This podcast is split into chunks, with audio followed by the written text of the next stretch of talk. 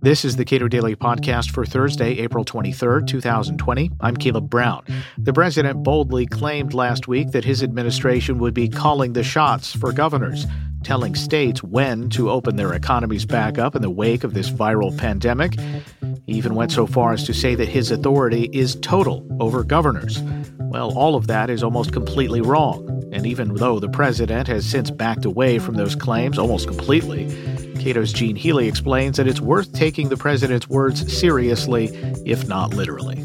As we discussed the, the last time we spoke, uh, we saw the same pattern here. The president comes out and says something that, um, well, pretty much any constitutional scholar would tell you simply isn't true. That the president of the United States, that the authority is total uh, with respect to uh, the governors, that the president's authority supersedes that of governors. Um, well, give us the, the clearest explanation for precisely why that's wrong. Well, yeah, he had kind of a banner week uh, at the daily coronavirus briefings last week of uh, making sort of unhinged executive power threats. Uh, he said on Monday that if the more or less if the states don't do what he wants, he'll overrule them. Uh, came back Wednesday with uh, if Congress doesn't do what he wants, he'll shut it down. Um, and what ha- what tends to happen is, uh, you know, that there's a media frenzy about this. Uh, you know, law professors and pundits, uh, you know, go and research what you know. Can you do that? Um, and it tends more and more to uh, be absolutist bluster that that ends up not getting translated into policy. Um, so you know, he said that uh, you know he had total authority over the states, and uh, you know when you're president, you get to call the shots. He started. He said that Monday. Uh, he started backing down, backing it down almost immediately, and by Thursday, he was saying in a conference call with the state governors that you guys call the shots. I think the same thing will happen with his uh, his more recent threat to uh, use his power to adjourn Congress, um, because it, it is part of a pattern. It's a pattern that predated the COVID nineteen pandemic uh, by several years. I mean, just uh, more or less off the top of my head, he uh, you know, since the beginning of his presidency, he's uh, tweeted about his absolute power to pardon himself. At one point, he said that he was going to uh, amend the Fourteenth Amendment with by executive order and uh, uh get rid of birthright citizenship. Uh, last summer, he uh, he tweeted out that you know, I guess by the powers vested in, in him and by Twitter uh, he was going to hereby order uh, American companies to stop doing business with China. And in each case, what happened was uh, he basked in the media frenzy and then did absolutely nothing to follow through. Uh, you know, you you could get the impression that the real absolute authority that Donald Trump's uh, interested in is uh, full spectrum dominance of the news cycle. So, with respect to Congress and the presidential power claimed to adjourn Congress if he's if he doesn't get what he wants, uh, is there anything even close to that in the Constitution?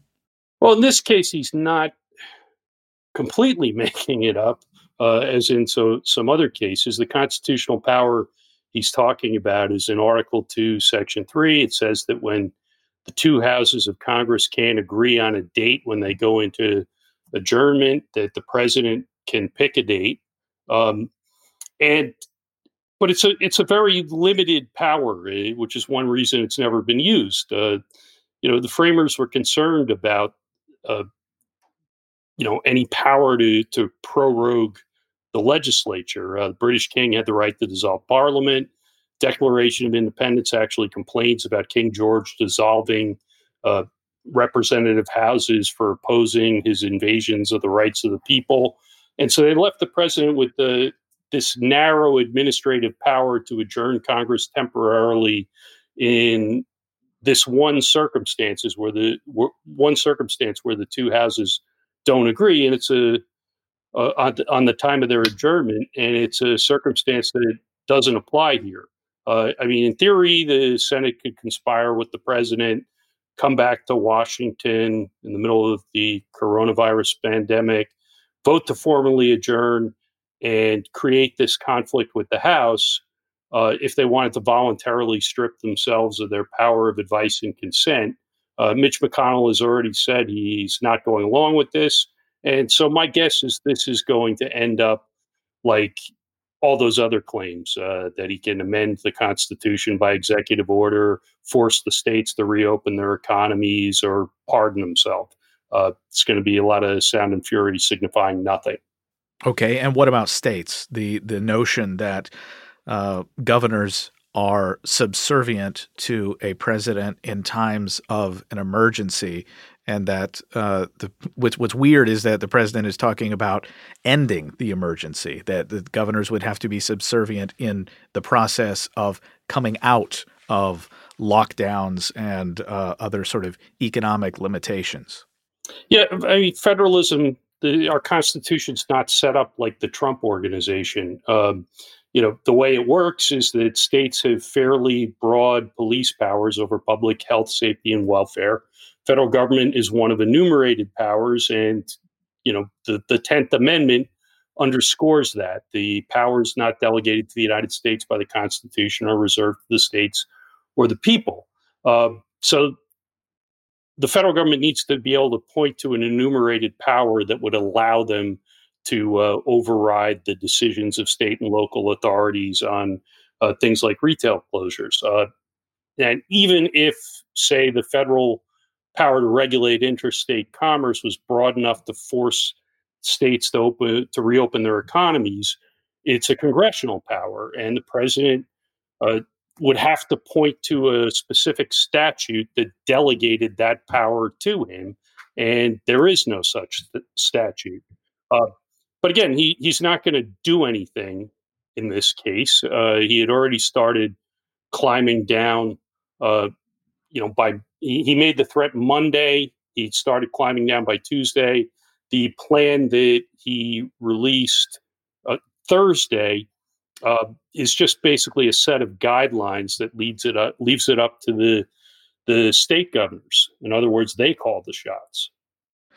But is there a reason to be concerned about the, just the sheer volume of these things? At some point, you expect a president who is not properly apprised of his authority to try to stick with one of these plans at some point. Yeah, no, I, th- I think people are right to be concerned. I mean, they they should recognize that there's a pattern here. Uh, but I would say it's it's definitely not good to be saddled with a president who's constitutionally illiterate and has this penchant for strongman fantasies.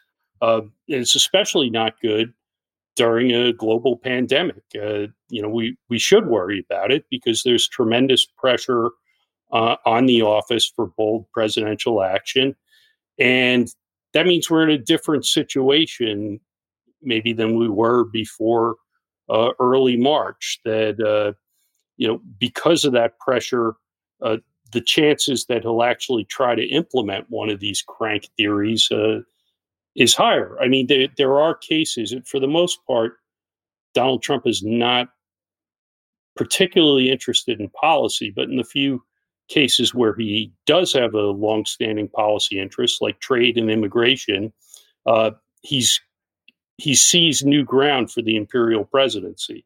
Uh, he's dusted off in trade this Kennedy era uh, trade law provision that allows the president to restrict imports under claims of national security. And he's used that for steel tariffs and uh, threatened to use it to declare imported cars a, a, national security threat.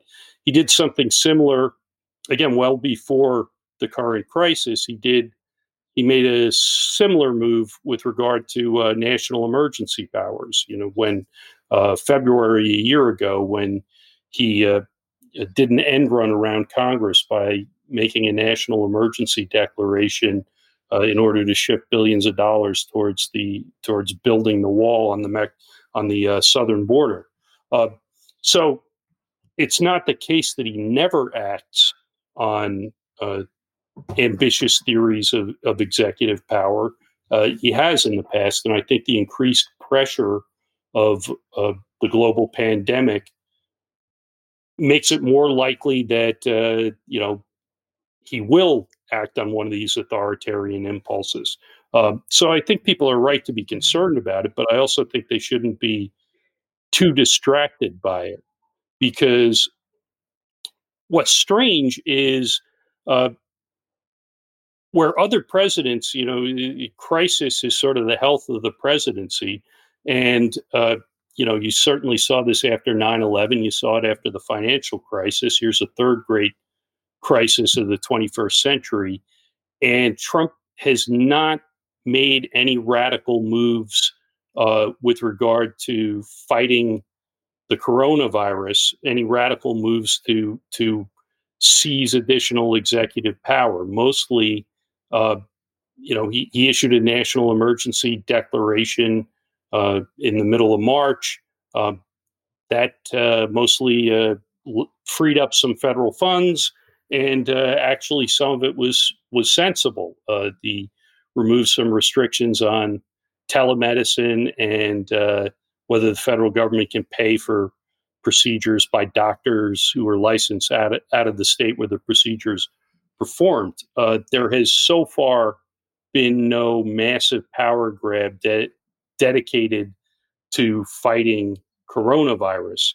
At the same time, though, one thing he has done is sort of workaday conventional power grabs. Uh, there's a, an ongoing, uh, what looks like an ongoing war on on oversight of the executive branch. Uh, earlier this month, he fired a couple of uh, inspect executive branch inspectors general, the uh, head watchdog over the uh, intelligence community. Trump fired him in early April, pretty clearly because of his role in forwarding the whistleblower complaint to Congress that resulted ultimately in Trump's impeachment. And uh, a week later, he fired, or less than a week later, he fired the inspector general who was in charge of, of monitoring the disbursement of more than $2 trillion of uh, pandemic relief funds. Uh, there's a pattern where Donald Trump is especially interested in executive power as a means of punishing his political enemies, settling scores, and protecting himself from oversight. And I think we should keep our eye on that ball uh, as well as, and not be overly distracted by these crank theories of executive power that he uh, issues off the cuff at the daily coronavirus briefings. Gene Healy is a vice president at the Cato Institute and author of The Cult of the Presidency. Subscribe to the Cato Daily Podcast wherever you please and follow us on Twitter at Cato Podcast.